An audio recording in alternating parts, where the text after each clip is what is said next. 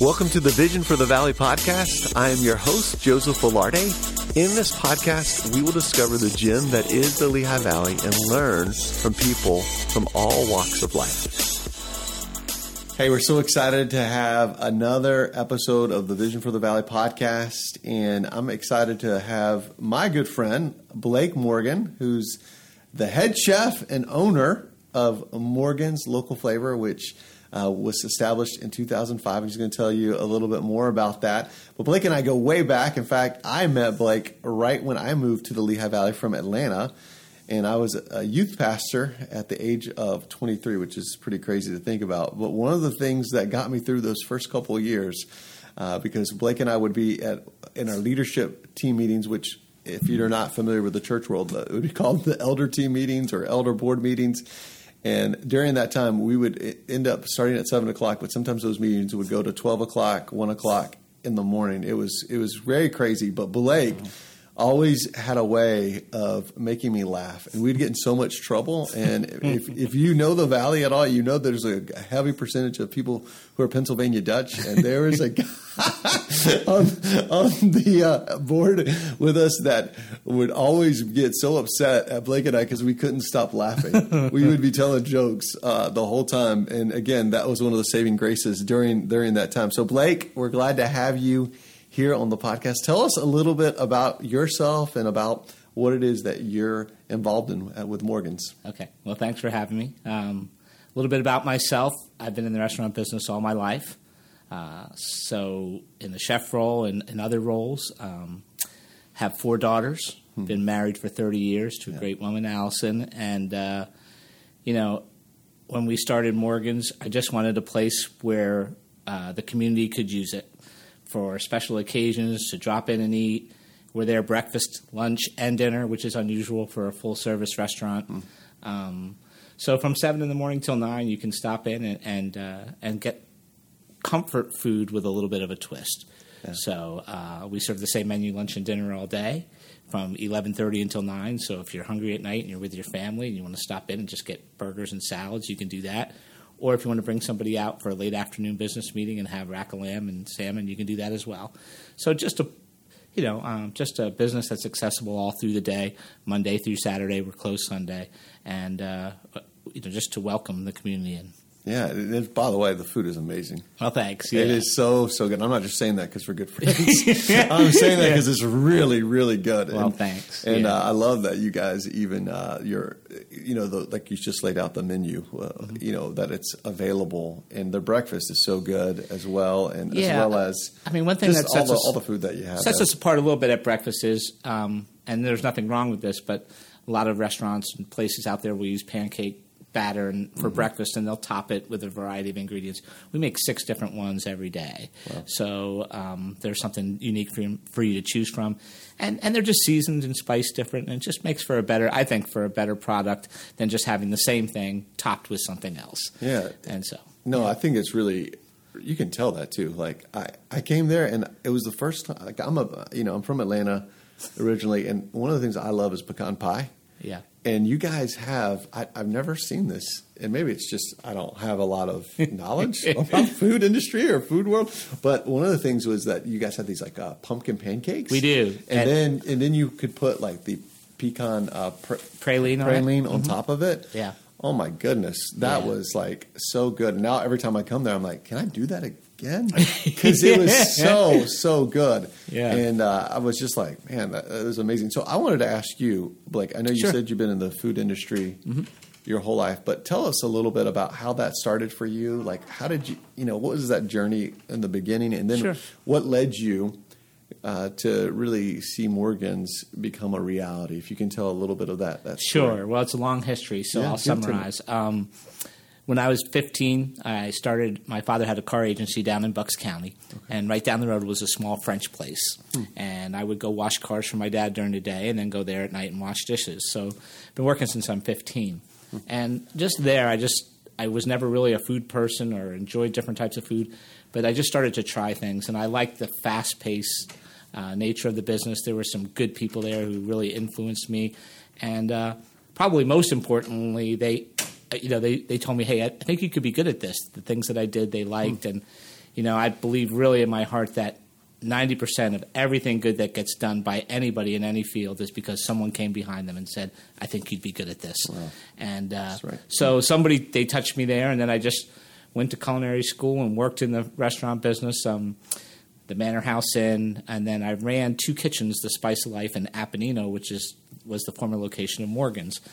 And um, those chapters were coming to an end for the owner who owned both of those. He wanted to move on, and uh, there was a, I just didn't really know what I was going to do. I had opportunities to go do things, and I I sat in the parking lot and uh, just prayed. Hey, you know, there's very few times in a man's life, God, where you can say, I really don't have any plans. So what would you like?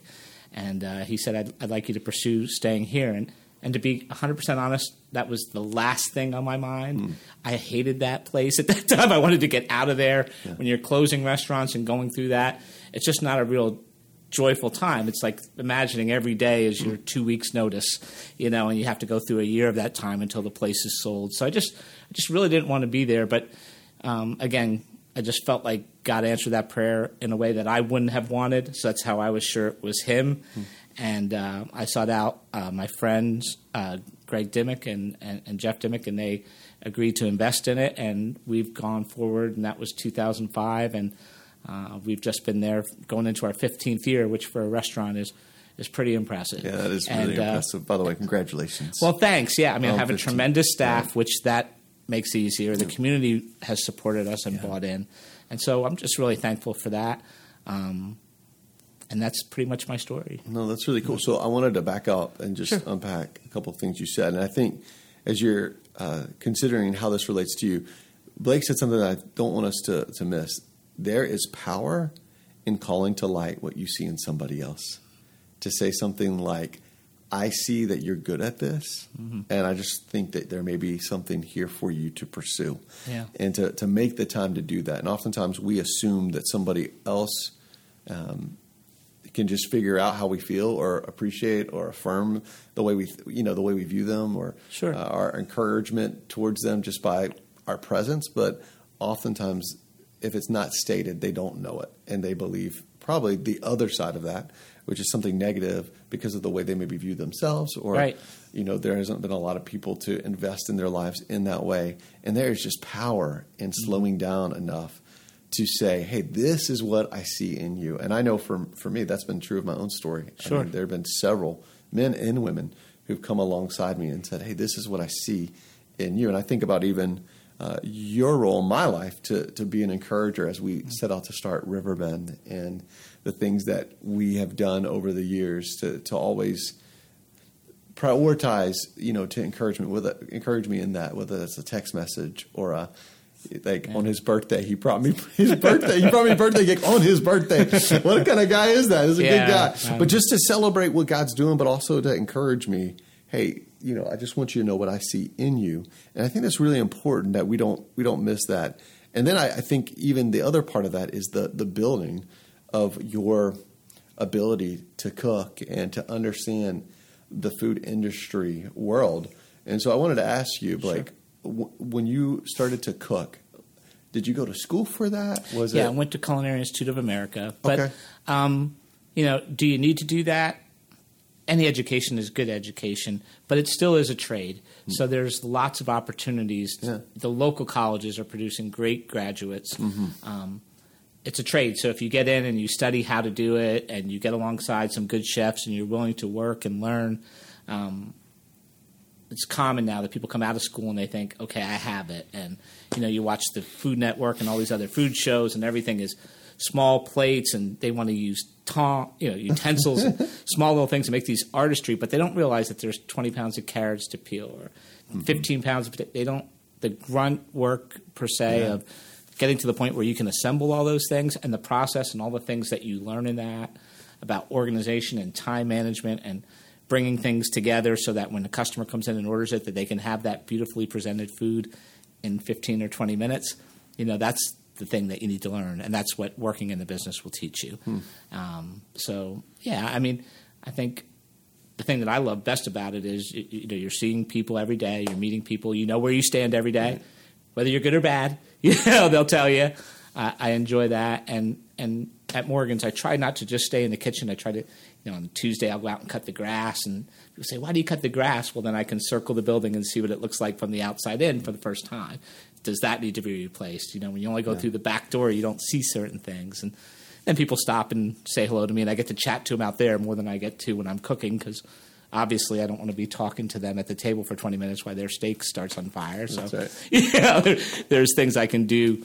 And just to do a variety of things really suits my personality. I enjoy doing different things every day. So whether it's usually Saturday, I cook breakfast, lunch, and dinner. I'm in at the stove from seven in the morning till nine at night, or you know, working on some advertising things or whatever. I just like you know every bit of the business. So Well, that's really cool. So I wanted to ask you, uh, Blake, if people were interested in um, going down this path. You talked about schools and trades and Yeah. learning. Any specific places you would recommend them to go? Like, are there colleges in our area, or Yeah, there's Northampton Community College has a great program. Um, there's several schools in and around the Philadelphia area. Um, like any college, the bigger the name, if you want to travel and leave this area, then it's easy to recognize that name. Northampton Community College isn't going to mean too much to people in California. Culinary Institute or Johnson and Wales would. So if you're planning on staying in this area, um, I know for me when I look, I look at college, but I look more at the kitchens they worked in and the time they've been there. okay, You know, if someone has been in 10 different kitchens in 10 years, I'm probably not going to be too interested in them because it takes a while to learn a kitchen. And by the time you invest in them and by the time they're able to produce what you want, how you want, uh, and learn your environment, they're gone. So um, I would just recommend for anybody that's interested in it, if you're young, get a job in the kitchen, doing prep work, doing something, watch how it goes on in the kitchen uh, before you make that decision because any college you choose right now is really expensive, and culinary uh, arts is not an exception to that. It's an expensive proposition to go to college and invest. So make sure it's what you want to do. Make sure it's uh, uh, what you, you have a passion for. Do you think in the area here, like the valley, I was just curious that you mentioned that, like whether if they stay or end up going and talking about, uh, you know, those options. Do, do you see a uh, what I would call like a renaissance for the food um, industry in the Lehigh Valley? What, what are you seeing in that area regarding? Well, obviously the area is growing. Right. I mean, I think anybody can see that. Um, I think there's some really talented chefs out there, um, and they come in and they do great things. I mean, what I look for personally is people who have been there a long time, who have served the public for a long time, who have had success over a long. It's easy to come in in anything and flash for six months, a year, two years, but have they been there for three, four, five years? Do they have a good reputation? Do I feel like if I'm going to go out to dinner, am I going to be taken care of? Do they care? Do they care about me? Do they really want me to have a good experience? Not because they're making a dollar, but because it's my anniversary or because it's a special occasion. And uh, that's kind of what Morgan's, what separates us a little bit, is we're not just a place where you can drop in and eat, but um, there's very few places that you can go um, to have a group of 20 or 25 if it's your parents' anniversary or celebrating something special and you want to have a private room, there's no charge for that. Where can we go and have a nice dinner that's not so expensive that nobody can afford to go, or so inexpensive that it cheapens the event? So we try to be right in the middle of that, that you can come and enjoy yourself in a really nice setting and feel that the people that you're doing something for, they feel like, wow, they went out of their way and did something nice for me. And, uh, you know, that's important to us. You know, we have lots of rehearsal dinners and showers and those are big events in people's life, you know, and they come in and, and, and they just want to make sure that everything is right for their daughter or their son in law. And so they're giving us a trust. So we don't look past that. We don't look lightly at that. We want it to be good for them. And I think um, sometimes as different restaurant chains come in, and there's nothing wrong with those, that personal connection, you know, um, the people, the chains that do that well, they succeed. The other restaurants that don't have that personal connection and really don't care, and they just want to make it a business business exchange, they're here and gone. So Well, there's, a, there's a high mortality rate in restaurants, and what is? Do you know the rate? Like, uh, well, the average is three years. okay, Yeah. well, man, yeah. So I, I mean, 'Cause I know at, the at two and a half, yeah. you start sliding, you know, and then the last six months can be pretty brutal. But um, I think that's like anything. People see what's real. If you hang around long enough, they see what you're, what's real, and what's real with us is good food, decent price, and we genuinely care that you're happy. Yeah, because I was going to say too. I, I think even the vision for that area, um, you know, like where you guys are at the spot, you know, it's like an old, Yeah. well, old farmhouse, right? Old Country Inn, been there since Yeah. around the Revolutionary War, the building was. Um, for us, we're really not an on the way place. We still are kind of a destination. There's really nothing above us. I always joke, I think I could sell more. I could make more money selling directions in the parking lot. If I'm out there at any time, at least twice a day, somebody will pull in, where's the doctor's office? And it just, just looks like the end of Yeah. the world, you know? But um, there's not like a shopping mall above us or anything like that. So people are still coming up there. I mean, Cedar Crest is a busy road, no doubt, but it ends a mile past us. Right. You know, so um, yeah, I mean, it's it's still a destination. You're still not going to be going by. Oh, we'll drop in there. But uh, more importantly than that, it is kind of isolated in the community again. So again, we wanted to give Yeah, because I was going to say, I, I just thought it was. Uh, it's really been cool to watch how you guys have uh, reimagined that space. Mm-hmm. And even though it is a destination area, it's quaint, sure. and um, the price point is is very reasonable, and the experience is really well done. Meaning, uh, the ambiance, the connection with you guys and your staff, um, the even the way that you go above and beyond. Like I had my grandmother's birthday there um, many years ago. My brother John just recently celebrated his anniversary there, and you know he had you know he was raving about his experience there because it was both well done. The food was really good, and, and the ambience was really really um, top notch. As well as hey, we- we're about people. This isn't just about making money, though. Obviously, that's a part of it. Sure. you know, yeah, you won't be uh, there if you don't focus on that too. Right. So it's like it's not one or the other because they all feed each other. Mm-hmm. So if you if you're thinking about this for yourself and whether you're going in the food industry or not, I, I don't want you to lose the sight of how things are interconnected. Sure. So you know the the type of experience we're going to give. So when people walk in the door, you know, Mm-hmm. are, are we have we set the stage for them to feel like we were prepared for them, Well- that we're excited for them. You know, the the guest experience, the um, the way that the staff is going to greet them and treat them, and then the food quality. And uh, are we pricing people out of the opportunity? Sure, and sure. to enjoy that. Now, now we get that. You know, there's places for that, and we understand Yes. there's times for that, but.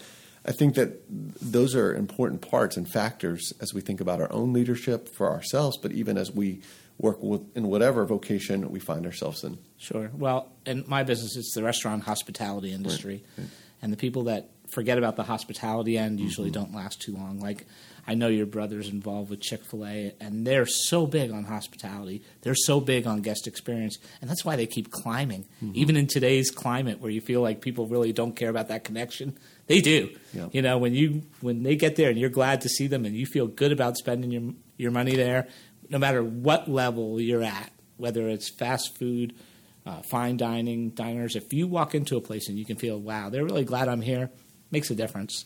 Yeah, yeah. No, and I, I think too the other thing you said about your own story, and I don't I don't want us to to pass by this too quick because I think it's really important.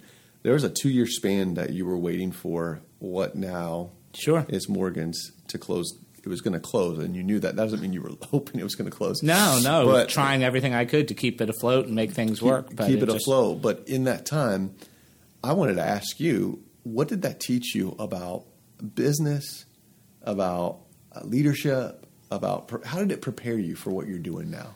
Well, I think tough times come to all of us, and I had the luxury of learning how to deal with tough times with a lot of responsibility, but without the final responsibility. Where, you know, the person I work for, I always work like it was my business and would give the same amount of effort, but it wasn't my home on the line, it wasn't my business on the line, and so I was able to to really understand the pressure that is involved with that. Um, you know, soon after we bought the restaurant, and we went through a lot of struggles when we first opened. It seemed every day something was breaking. I mean, I think we replaced every sink, every faucet, every toilet, every walk-in, every every piece of equipment in there, and it was just financial difficulties. And we finally hit our stride and got going.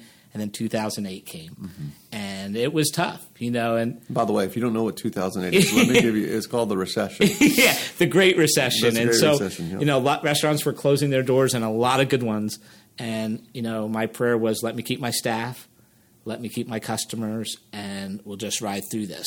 And uh, so there was a lot of great relationships that happened inside of there. But I think that experience of going through the difficult times, and I think my heart was just to help him get through, taught me a lot of lessons that I didn't know that I would need in just a short period of time, in just three years. So um, the good times are great. The great reviews are great. Um, the busy Saturday nights are great. But how do you get through those lean times, which comes um, in any business? Mm-hmm. You know, nobody is busy from the time they open till the time they close seven days a week for 10 years in a row. The tough times come. And how do you adapt? How do you change? How do you hold on to what's important?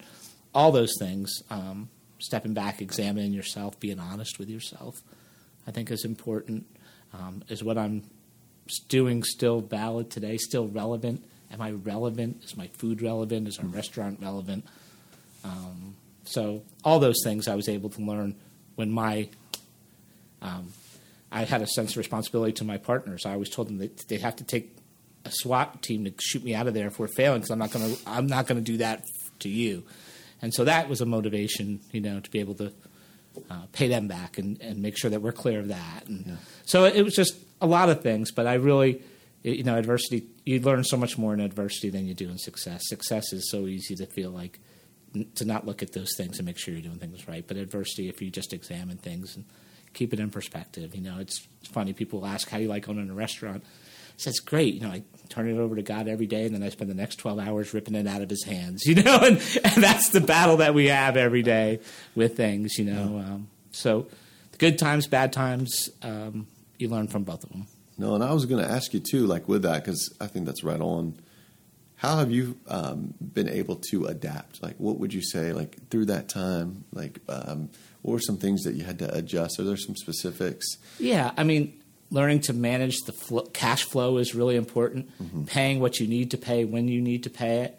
Um, watching your inventories, watching your staffing, making sure that you still put enough, come up with unique ideas that you can do to attract customers that you're not spending ten thousand dollars on advertising. You know, we had a really neat relationship with WFMZ when that first happened. Um, the station manager was very concerned when Lehman Brothers fell, and he called and said, "Listen, we'd like to do a Christmas party, but we're not sure we're going to spend that money. Would you be willing to do it on trade with us? We'll give you airtime, and you do."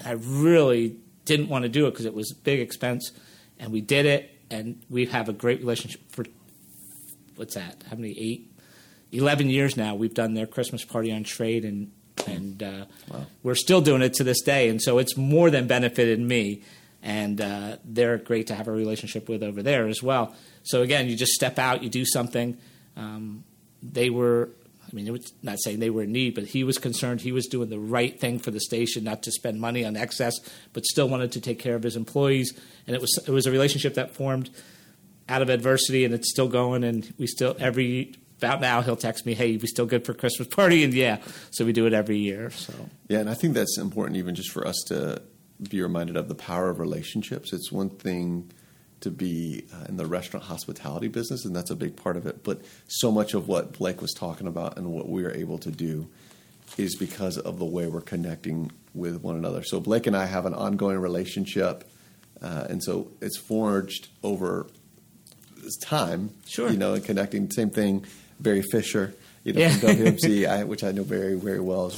Uh, just even to care about the right things. Sure. But to be honest with, hey, this is what I'm able to do. Right. Is there a way that we could work something out together in the midst of that? Yeah. And, and there's risk on both sides. But sure. But when the relationship's there, Sure. You're like, hey, I'm willing to take this risk with you. Right. You know, I'm I'm, I'm for you. We're, we're in and for the valley, as we often talk about on this podcast. Right. And I think uh, there's real value in that. And and as you are considering this for yourself and where you are, as you're maybe waiting for the next thing, I want to encourage you not to waste the learnings of failings or struggles or difficult times. These are seasons where we refine. Uh, we often talk about getting to the mountaintop, but the valleys mm.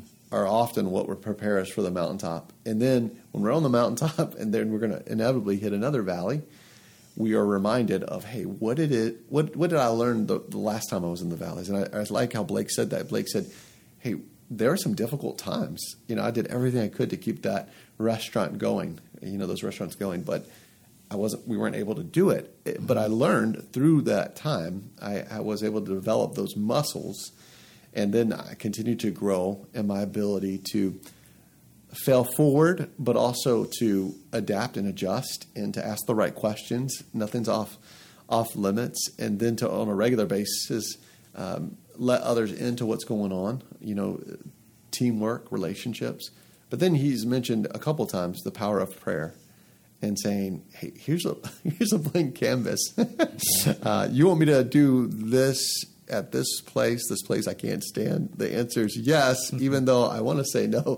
The answer is yes because I'm trusting that you're leading me in this, and to to regularly hand that over, even though it's so hard. Sure. In the midst of everything that you're you're going through and, and trying to do to to say, I'm surrendering this over. I'm trusting you. We're doing it together. I'm not cooking in the kitchen on my own. I'm not mowing the lawn on my own. Yeah. You know, Blake and I both, you know, share um, some similarities in our family story. We often talk about letting God father us through mm-hmm. the leadership pieces of, of what we do, but even as husbands and fathers. And, sure. and, and there's so much we don't know, some so much we haven't seen, you know, and, and having to let Him lead us through that. Yeah, I just think in today's day and age, even whether you look at it professionally or personally, it's so easy to get bombarded with successes. Mm-hmm. You know, if you're on social media, everybody's posting the great times they're having, and everything's a highlight reel, and all those things. We don't have all those things in common, but if we're honest, I think what we all have in common is our daily failures. Yeah, that's right. You know, our daily where we just we just didn't hit the mark, or we let our anger get the best of us, or we let our worry get the best of us, or you know. And I think that if we can be more honest about those without sticking in them, that you're always getting with a bunch of people that just, oh, I, am not the best, you know. No, we have hope above those things, mm-hmm. and and that's where the grit comes in. Like, you know, there's an option out of this. You know, I'm not going to get out of this business, or I'm not going to get out of this relationship, or this. I'm committed to this and that means there's going to be failings, but we're going to fight through the failings because we have a vision of something better. And I think, you know, when you share those, when you're just vulnerable that way, and you just say, "Man, I struggle with that too." Yeah. You know, I, I, even with kids, I always pray that you know my prayer isn't to be a perfect dad because I know that's I've sailed way past that a long right, time ago. Right. But can I be approachable? Mm-hmm. Do they know they can come to me with their mistakes because I've gone to them and say, "I'm sorry, I really screwed this up." I, I jumped to conclusions way too fast as a dad. I, my life experience has taught me that most times in my life I'm going to do the wrong thing first, then I'm going to have to come back and just, right. "Hey, I'm sorry about that." And man, when when you know you can go to people and talk to them in any way, pastor, boss, friend, sister, brother, those are the people that you know you ring their line. So, well, and I think too, there's something about even the tenacity part that is you use the word grit. Yeah. Um, how how have you been able to grow in that over time? You know, like is that something that is in you or ingrained in you? Um, well, I, I think fear of fear of, you know, like I said, you have to embrace your failures, but there's that fear of failure that drives mm-hmm. you. You know, you, you set a goal, you want to achieve it. I think it's being realistic in what your expectations are. Um, that you know that every day is not going to be a mountaintop, that you enjoy them when you have them, those good moments with your family, friends, your successes in business. But I also coach softball yeah. at Whitehall High School. And uh, one of the things we try to teach the girls is it's the daily preparation and the acceptance of failure that allows you to really hit the, the, the high mark that you want to hit. Helps you win championships. There's more failure in winning at championships.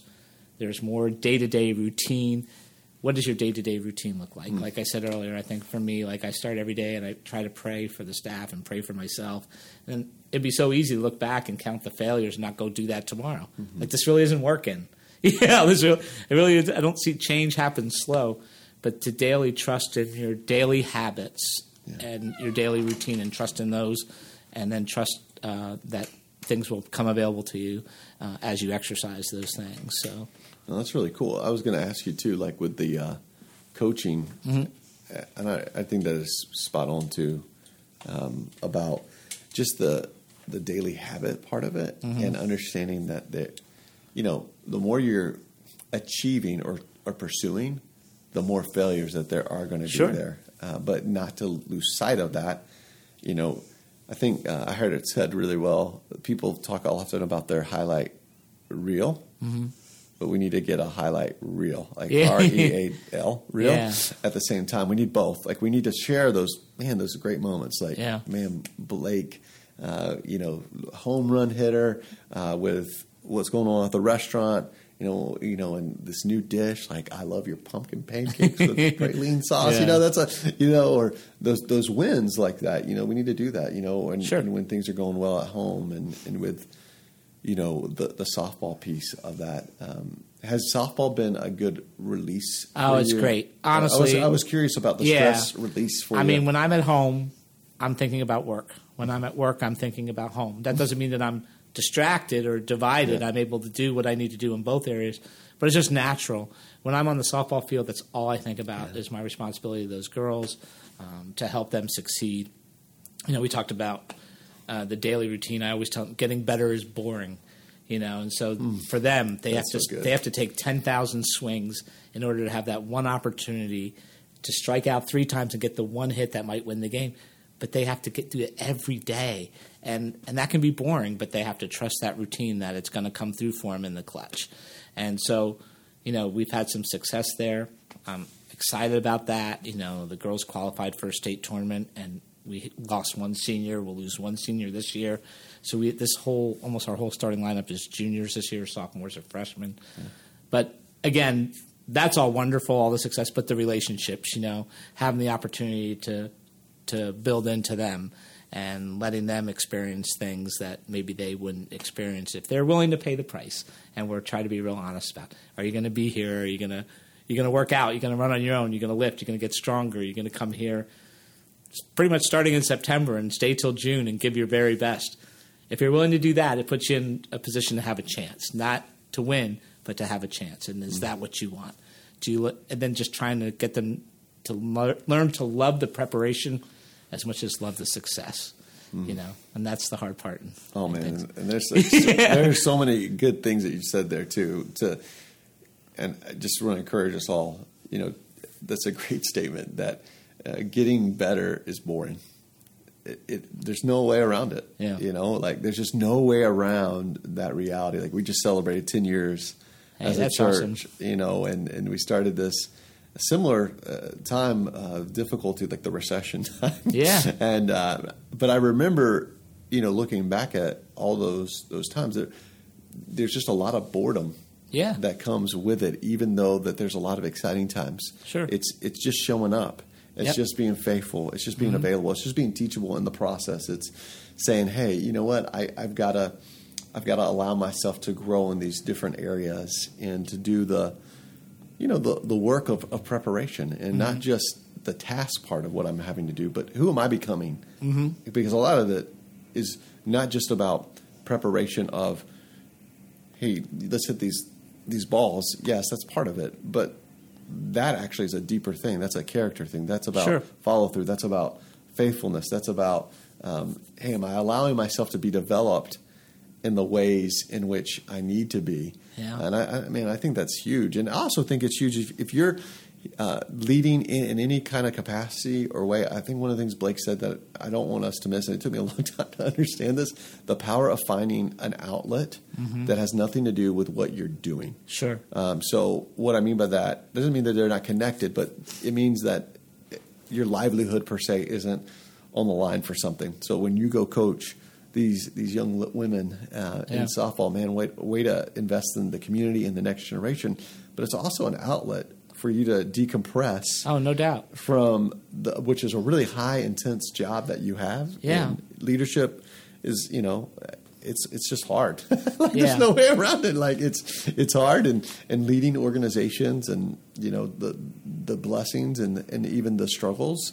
Um, they fall on your shoulders, and I think to find those those places that you can can go to have uh, a mental reprieve because your mind's not meant Sure. to always be on like that. And Yeah. and I'm not I'm not one that's an expert on this. This is something I'm continuing to grow in. Yeah. You know, making time for things that have nothing to do with my specific role, and, and part of that is things like this podcast, even though they're- connected, it, it was really out of a desire to connect with people that I care about and want Yeah. to hear. I want you to hear their story and and all those things, but also to find times to do things like play basketball or. Or Yeah. you know, or uh, connect, uh, you know, at the gym, or, or whatever it is that's going to allow us to do that and to do it with others. And I, I think that's one of the things that um, has stood out to me about what you've done with the softball piece is how that's really allowed you to even, I- I think, go the distance because you you've been doing softball for a long time, like been involved in Yeah, it. I mean, I have four daughters. Um, two of them played pretty competitively. The other two played f- briefly, and that's okay because four daughters are you know they're all different. They all have their different skills and things.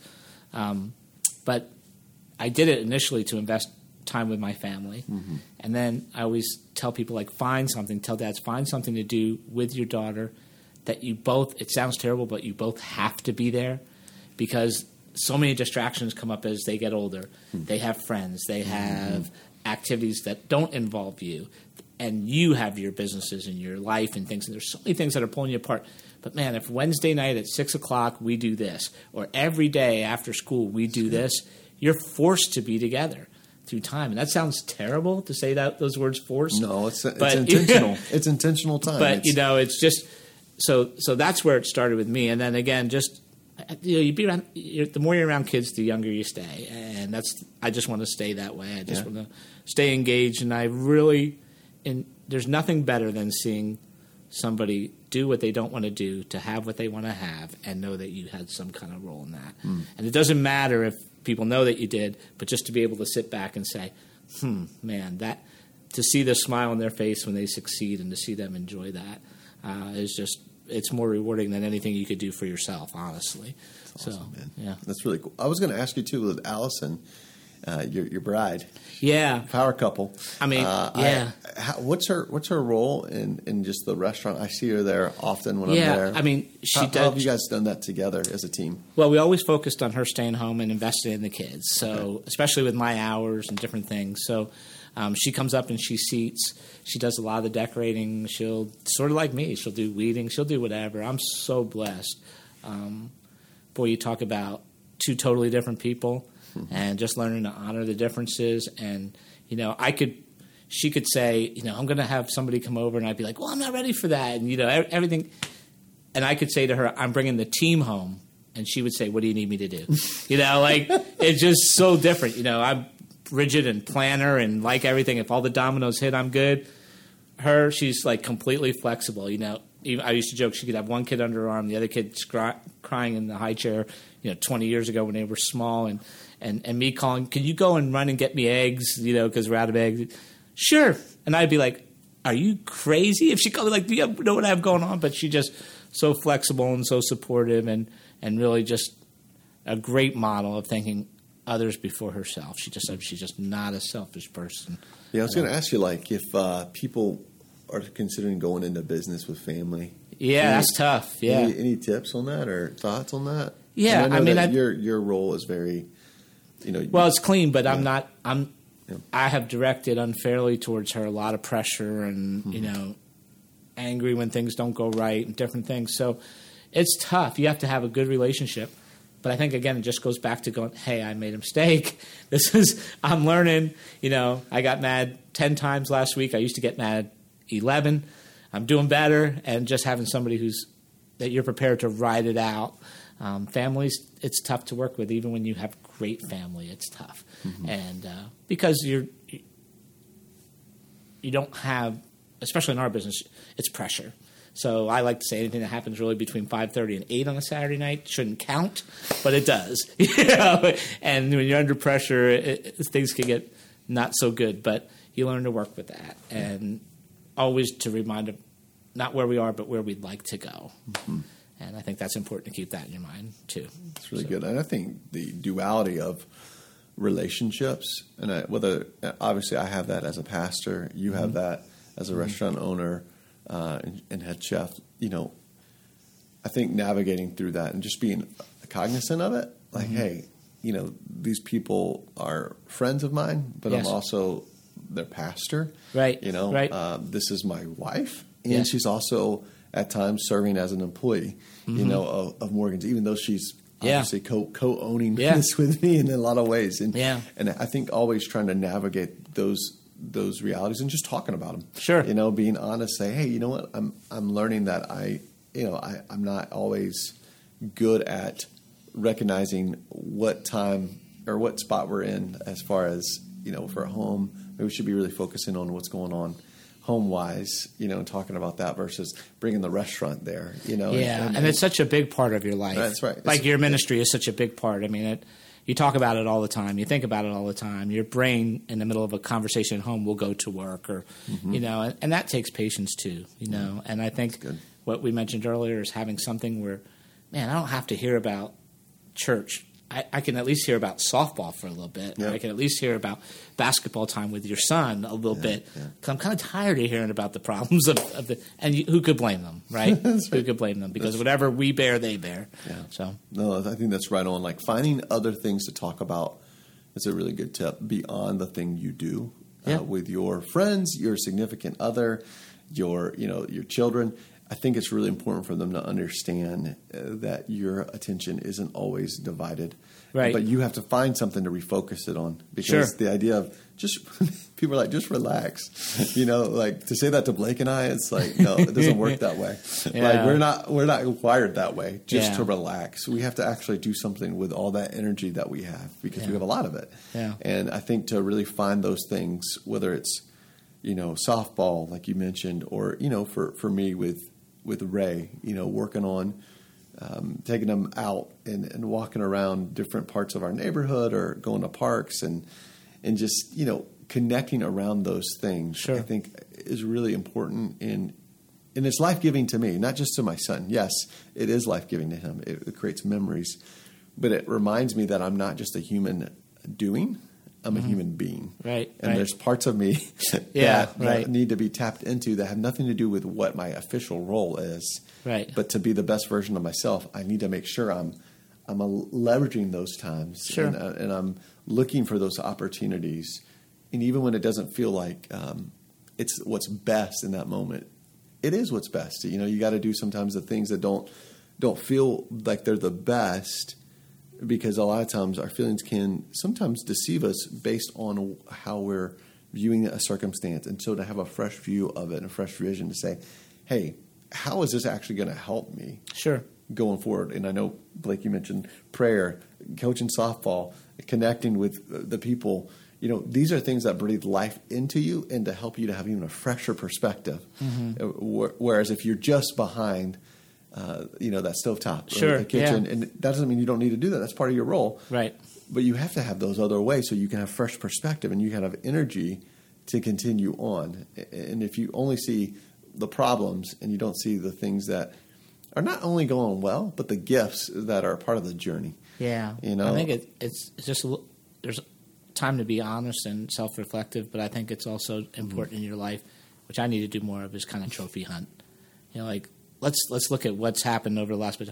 What was really good? Yeah. You know, what was that was an awesome time with my wife. It was an awesome that we did great that weekend. Every all the customers were happy. You know, the softball teams won. Just to trophy, you can't live there because then you're not really focused on growing. But it is important to sit back and even and just look and say, you know what, that's pretty good. Yeah. You know, um, I think if it's important for God to do it, after He created some things, He sat back and said it's good. I think it's a good thing for us to do too.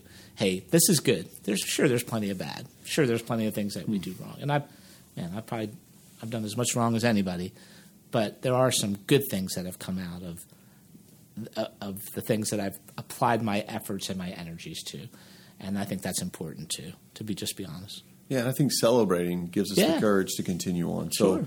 if we don't remember, uh, we're, we're only in this cycle of chasing something. And, Yeah. I, and that doesn't mean that we don't need to have a, a drive that's holy and Right, right. You know, those are those are parts of who we are. But if we're not careful, it can come from just a restless place. Yeah. Not a place of peace. Like, wait a minute, let me have the right perspective here. Yeah. What have you done? I'm Right. not. I'm not complacent. Yeah. There's a difference between com- being complacent and content. They're not the same thing. Sure. Complacency is, hey, I'm just happy with where we've been, and I don't feel like I have to try anymore. That's a form of pride Yeah. and laziness. Sure. Whereas contentment is, hey, I'm recognizing all that's been done.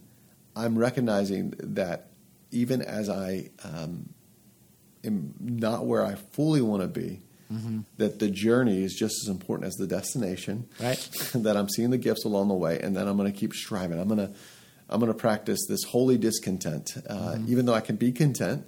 This holy discontent, content, this holy discontentness is really the idea of hey, I recognize this is not what it should be, but I'm going to allow the source of my joy not to be fully formed on my circumstances, mm-hmm. but to recognize that even in the midst of that, you're doing something. You know, that God God's at work in me, sure. you know, through me, around me, and to see that. So it, may seem like they don't go together, but contentment and holy discontentment, mm-hmm. but but they actually work together because when you're content, then you actually can see the things that aren't right, but should be. You sure. know that you know, like, hey, wait a minute, this is this is not right. You know, like the food. You know, like if, if, for example, what you do, you want to do your food with excellence. Yes. And if and if you see something that is off base with what you're serving or or what's going on, there is going to be hey, we're gonna we're gonna improve that. We're gonna grow in that. We're gonna make that better. Sure. And so I, I think seeing how those things work together is really important.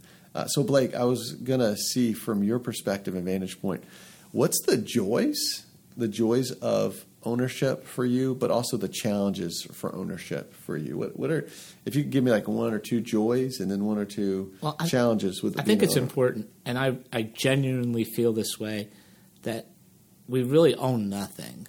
Mm-hmm. So I'm just somebody that's at Morgan's that has a role to keep that thing going, to be able to provide a good place for people to work and those kind of things. You know, people get wrapped up in this is mine. I you, you, you know the place has been there since the Revolutionary War. People have come and gone, and there'll be somebody there after we're gone. But what's going to be our stamp on it? You know, and our stamp on it is, you know, do I provide a place where people can come to work and not feel burdened by that? Can they make a living there? Can we, while we're making our living and you feel good about being here, can we provide a service to the community? And those things, like all the things we talked about, it's common sense. But when you're looking to do the the right things, I think that's easy. So that's it's a joy when I, you know, we've seen having the same staff there, the same managers for since we've opened. Wow. I, I have the same sous chefs, um, two girls that do a phenomenal job, and they've been there for almost since we've opened. And you know, we have such transient people in the in the business. It's just people come and they work six months, but they stay, and there's a reason that they stay because mm. we've tried to find the blend of working a, the right amount of hours, balancing your family life, having a life you can enjoy, and doing what you love. Because this business can be twelve at night, you know, getting up seven in the morning, 15, 16 hour days, just pressure, tons of hours, salary. We've tried to find a balance there, wow. and so I would say that, you know we don't always hit that, but that's a joy for me to see that they're able to work and do things that people come and enjoy themselves and just can take that time to just relax. You know, we're not we're not a sizzle place. You know, you're either buying the steak or the sizzle. You know, this, we all have steak. There are some places that just have these elaborate buildings and furnishings and all these things. It's just beautiful. But we're more like, hey, we're just glad you're here, you know. And I think that that's important too. So when people are happy, when they've trusted us with a big event, whatever it may be, and we've done a good job for them, and they say, hey, it was wonderful, your staff was wonderful. That's great because they had a good time. It's not great because we need to hear we're wonderful. I think everybody is, if they're honest with themselves, know if they put out good food, if they did good service or not. You know. Yeah. You know when you did something well. But that they really enjoyed it and we made it an opportunity for them. So the struggles, um, man, you know, it's competition is always a hmm. struggle. Mm. You know, there's new places. Trying to stay faithful to the things that are important to you and not get distracted from your core things. Um, pretty much, you know, the same struggles you would have in any business, and uh, just just grinding it out some days. You know, with the pressure. Um, anytime you're out in front of anything, you're going to catch the bullets too. So you have to be willing to accept responsibility for those things. So I, I've learned that I'm learning I'm learning to be able to separate those from my character. Mm. You know, um, sometimes when you own something and your name's on it, and somebody doesn't like something, you really take that personally. I think that's good, but I think it's also good to realize that you're not going to help everybody. Not everybody's going to be thrilled with what you do, who you are, how you say, and how you present it, and to be able to live with that. And that's a str- that, if, honestly, that would probably be the biggest struggle because I really don't want to on a personal level disappoint you. You know, so when you're writing something that isn't the best or saying something that isn't the best, that means I let you down, and, and that bothers me more than how many people you're going to tell or if you come back. It just bothers me that I would let you down. So that's probably a struggle that I. Well, because I was going to say too with that, like I think just to know, like, uh, you know, it's from who you are, you do what you do. Like, but it, the the challenge with that is a lot of times those critiques, you know, they they can go to our hearts. Sure. There's, you know, compliments at times have a way to go to our heads, so we have to Yeah. be careful that on either side of that, Yeah. we we are rooted in who we really are. Sure. And I think that's um, a challenge. One of the things that I've noticed with entrepreneurship and people who start things, not this isn't the case for every single person by any means, but I was talking to a friend, a mutual friend of ours, uh, Chris Zhang, who's, Oh, okay. Yeah. who's uh, started his own counseling practice 22 years ago, and it's pretty incredible to, to talk to him. But I was talking to him about the fact that a lot of the people I know who have started things have come from situations where their their childhood wasn't what I would call um, the most serene. Sure. Sure. Uh, but it's caused them to, to think differently and creatively and innovate in a way. And he just made a comment that I thought was really, really profound. And he was speaking from his own experience. He said, I, you know, he said, I, I think that's true what you said. But he also said, I think the challenge is that for a lot of them, they have to be careful that they're not running from the fears sure. of their own inferiority and what they're not Yeah. and letting that be a driver. Um, and I think as you get a hel- you know a healthier view of yourself, collectively, all of us, you know, myself included in this, Yeah, I'm not sure. I'm not uh, excluding myself from this conversation, Yeah. but to understand, like, wait a minute, like I have to recognize what it is. Um, that first of all, my heavenly Father says about me, and Sure. I know not everybody listening to this is a follower of Jesus, but to recognize, hey, it- for me, I, I have to stay rooted in that place and allow that to continue to deepen and to grow. And then I think what you said too about even the core pieces of it's easy to get distracted, and I, I think staying keyed on your core uh, value system and the core competencies that because you can't you can't be good at everything, Right. and that's just the reality. Like, and you know, I mean, we're pretty close, Joe. Right, Yeah. right, right. what I mean by that is just like, yeah, but I'm just saying, like, if you're trying to be, like you said, like, hey, we do have a great atmosphere. Yeah. you know, we do have great food, but Sure. we're not. You know, if you have to, you know, compare it to some other places, the sizzle part of that, Right, yeah. it's going to be very different. Right, And- that's right. And, and to embrace that uniqueness, Yes. not to feel like we're inferior in our concept, Right. Because we're not this, Right. Let's be the best version of ourselves. Let's be That's the right. best version of Morgan's. That's right. Let's stay in that lane. Let's you know continue to pour into that and to to you know grind it out when it's appropriate, but even to continue to say how do we how do we become the best version of ourselves instead of competing against somebody else? That's how do. I compete against me? Yeah. How do I look at what we're doing? Right. And feel good about it. Right, and, Yeah. and to celebrate what uh, somebody else is doing. Makes it a lot easier to live with the failures when you're being honest and true to yourself that this is the best that I can do, you know, rather than that comparison, that left and right glances. That's, you know, I try to stay out of that as much as I can, you know. No, I think that's really important because I, you know, I also think that gives us the freedom to celebrate what somebody else is doing. Sure. You know, and like, hey, I don't, I'm not doing the exact same thing. Yes, we may be in the same industry, Yeah. but it's different. You know, I, I can learn from somebody that's in a similar industry, and we can even collaborate and work together. Sure. Um, because ultimately, you're, yes, you technically are considered my competition, yes. but the reality is my competition is me. Sure. Yeah. like the competition against me is is me doing the best I can because clearly, I mean, since 2005, bro. yeah. I mean, I, I know you probably know this, but I want to say it to you, man. What an accomplishment, Yeah. Blake. You know, that's an accomplishment, man. That when you when you told me like the year, because I, I knew you right when this thing was going on and opening, I Yeah. was like, man, that's crazy. But man, you know, 80 percent of startups fail Yeah. within the first year. Uh, I, I think that's what I read recently. And to watch you go the distance and to continue on, and I, as we wrap it, as we wrap up this conversation, I wanted to ask you um, inspiration for new dishes, new concepts. How do how do you go about getting your creative juices flowing, and what's that process look like for you? Well, it's separating yourself from the busyness. I mean, they say you have this idea that creativity is just going to come like a lightning bolt and just mm-hmm. all of a sudden you're going to be creative. You have to slow down, separate. What I start to do is start to look through cooking magazines or or go online and look at recipes. But most importantly, I try to stay seasonal because people get hungry for things in season, like everything pumpkin, no matter where you drive now. you know, in the summer, it's different. So if you cook seasonally, you don't need, you know, to have exceptional technique and ability. Mm-hmm. You know, what's better in summer than a peach right off the tree sliced on homemade pancakes, or what's better now than something pumpkin because it's what you're hungry for. So to stay seasonal, um, again, to look at what's popular, what's selling is one thing, and then how can I put my personal twist on it? That's all. That's really cool. Like, I think as I, I think about the creative process for uh, myself and for for those who are listening, I think there's the, the key principles that Blake said. You got to get some separation. Mm-hmm. You got to separate, and I, I think that's really hard because it's easy to just stay so glued in, but you you can't see when you're in yeah. the weeds all the time. So you yeah. got to get some perspective, and that means you have to slow down.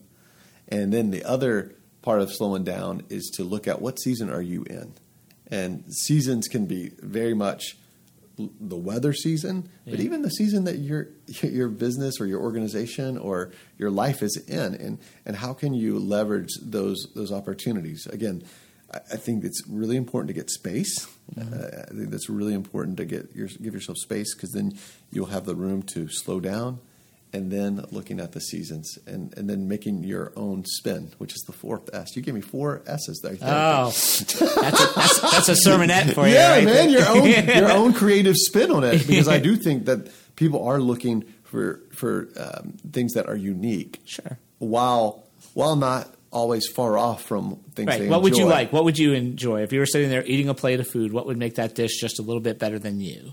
Yeah. And so I think that's just being honest with yourself. And as long as, and in any business, do what you believe because you can. I know we first opened, we are open for breakfast. And people, Why are you going to open for breakfast up here? And well-meaning people didn't think it was the best idea, but I just knew in my heart that that's what I wanted to do, and so we did it. And I think we do a good one, and people come and sit and relax. Yeah. So just be true to yourself and what you feel. Mm-hmm. What would you like? What would you enjoy? How can you do that as well as you can, and no matter what arena it is, and and then you can live with it if you don't make it. But if you're trying to do something that you to try to imitate success, um, yeah. there's a lot of people's story that you don't know that allowed them to have that success. Mm-hmm. So just think you can pop in and say, "I'm going to do that," and X, Y, and Z probably not the best idea. You probably have been given all your experiences for your own success, and just follow it. Yeah, that's right. On like own your story. Mm-hmm. and put your own personal signature on that story, meaning yeah. the things that you are fully convicted of and believe in. Right, that's right. And, and see it through. Blake, this has been so fun. I wanted to ask you if people wanted to uh, connect with you, learn more about Morgan's, how sure. could they go about doing that? Well, you can call we, there are still telephones out there that people call on. 610-769-4100 or you can reach us online morgansrest.net um, like i said we're there 7 in the morning till 9 at night six days a week. Sunday's our family day. Would probably be a very busy day for breakfast but we're just we can take care of you 14 hours a day six days a week. Sunday we're going to have to trust somebody else to do that that's so, right that's right. yeah. That's really cool. And if people want to connect directly with you, are there ways that yeah, they, they could just email me right there from the website. Okay, great. Um, yeah, anything I can do to help. Uh, if you're interested in culinary arts, I'd be happy to answer any questions you have. If you're interested in having a party or something at Morgan's, we have people that can help you with that too. Um, so yeah, that's how you can get me. That's awesome. Or just call Joe. yeah, and I, yeah, I just again really appreciate you taking the time to be on this, and so so grateful for your friendship and yeah, right back at you. You know the, the, friend you've been to me over the years, but also the good work that you've been doing at Morgan's oh, since 2005. And if you're looking for a way to impress somebody in your life, go to Morgan's. Go to Morgan's. But again, thanks for being on the podcast, and thanks for all you do for our community. Thanks for having me. Thanks for joining us for the Vision for the Valley podcast. We'd love to connect with you and to hear from you. You can find us on social media at Vision for the Valley Podcast, or you can email us at visionforthevalleypodcast at gmail.com.